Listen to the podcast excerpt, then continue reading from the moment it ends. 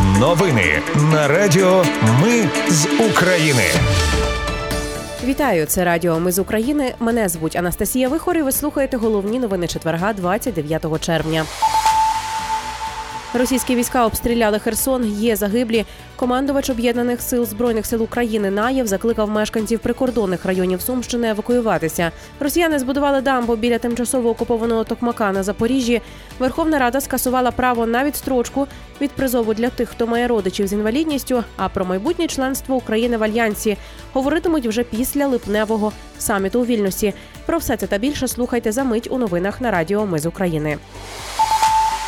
Російські війська обстріляли Херсон. Двоє людей загинули, ще двоє поранені. Загорілися склади. Уламками пошкоджені об'єкти цивільної інфраструктури. У обласній військовій адміністрації кажуть, що окупанти влучили в пункт незламності. Командувач об'єднаних сил збройних сил України Сергій Наєв закликав мешканців прикордонних районів Сумщини евакуюватися. За його словами, сумський напрямок залишається найбільш небезпечним і непередбачуваним у північній операційній зоні, зазначив Наєв.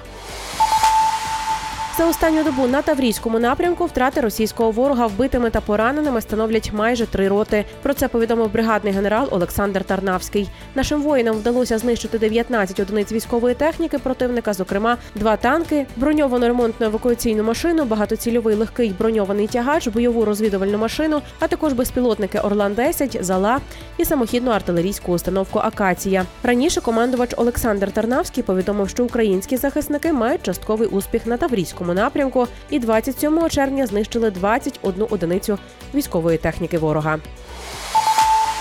Росіяни збудували дамбу біля тимчасово окупованого Токмака на Запоріжжі. Про це повідомляють журналісти Белінкет.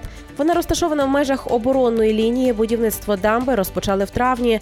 Після цього річка Токмачка значно розширилася на схід та затопила деякі найближчі поля, а також підтопила населені пункти. Таким чином окупанти намагаються зупинити наступ збройних сил України.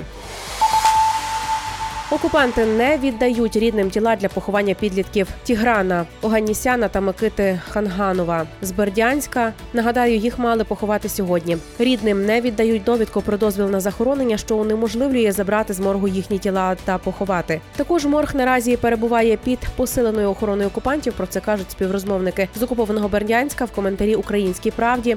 Бабусю Тіграна Оганісяна окупанти не пропустили на впізнання тіла онука і загиблих змогли побачити тільки рідні друг другого вбитого хлопця Микити Ханганова, які впізнали обох. 24 червня нагадаю, російські пропагандисти повідомили, що в результаті злагодженої операції правоохоронці ліквідували двох проукраїнських терористів. Вбитими виявилися місцеві підлітки, фактично діти. Тігран Оганісян та Микита Ханганов. Хлопці не приховували своєї проукраїнської позиції. Окупанти восени минулого року відкрили проти них кримінальну справу, нібито за диверсію на залізниці.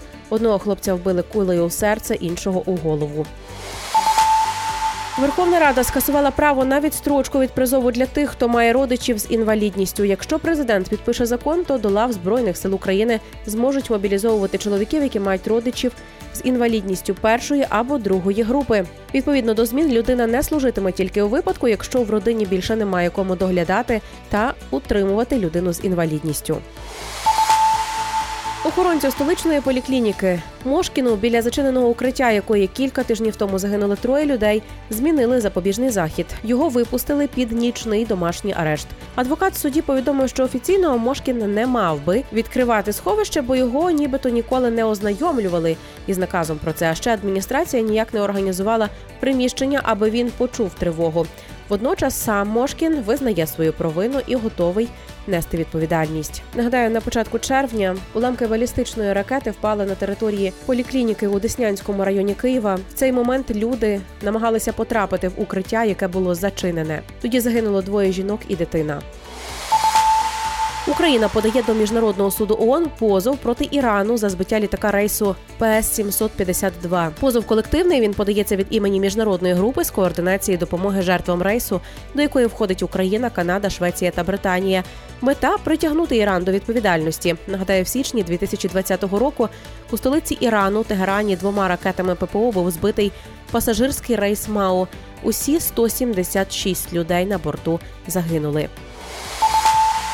Генеральний секретар НАТО Єн Стольтенберг заявив, що про майбутнє членство України в альянсі говоритимуть вже після липневого саміту у Вільнюсі. Він впевнений, що союзники надішлють дуже сильний сигнал підтримки Україні. Про це він сказав в Брюсселі перед початком зустрічі лідерів ЄС. Передає Укрінформ. За його словами, зараз найважливіше зберегти суверенність України, бо без цього не буде сенсу обговорювати її членство в НАТО. Водночас на саміті очікується оголошення нових зобов'язань щодо військової підтримки Україні. Додав Стольтенберг і згадав про мультипрограму з підвищення сумісності збройних сил України з арміями альянсу. У російській держдумі заявили, що ПВК Вагнера більше не буде воювати в Україні. За словами голови комітету з оборони Андрія Картаполова, керівник найманців Євгеній Пригожин відмовився підписати контракт з Міноборони до 1 липня і його відріжуть від фінансування. Про те, що вагнерівці більше не воюватимуть в Україні, каже також керівник головного управління розвідки Кирило Буданов. В коментарі Українській правді він сказав, що це наслідки заколоту. Найманців він назвав найефективнішим підрозділом Росії, який вмів досягати успіху за будь-яку ціну. В Україні запроваджують електронну акцизну марку та цифрову систему спостереження ЄАКЦИЗ. Верховна Рада ухвалила відповідний закон. Міністр цифрової трансформації Михайло Федоров назвав це топовим антикорупційним проєктом, завдяки якому держава не втрачатиме мільярди через тіньовий ринок алкоголю та тютюну, а спрямує ці гроші на оборону. Наразі це всі новини. Мене звуть Анастасія Вихор. Наші новини про те, що реально відбувається в Україні. Ми не робимо новини, зважаючи на чиїсь політичні чи бізнес-інтереси. Нас лише реальні факти. Якщо на вашу думку те, що ми робимо, важливо, підтримайте нас. Заходьте на сайт Ми з України.ком та тисніть кнопку Підтримати. Почуємося. Радіо Ми з України. Перемагаємо разом.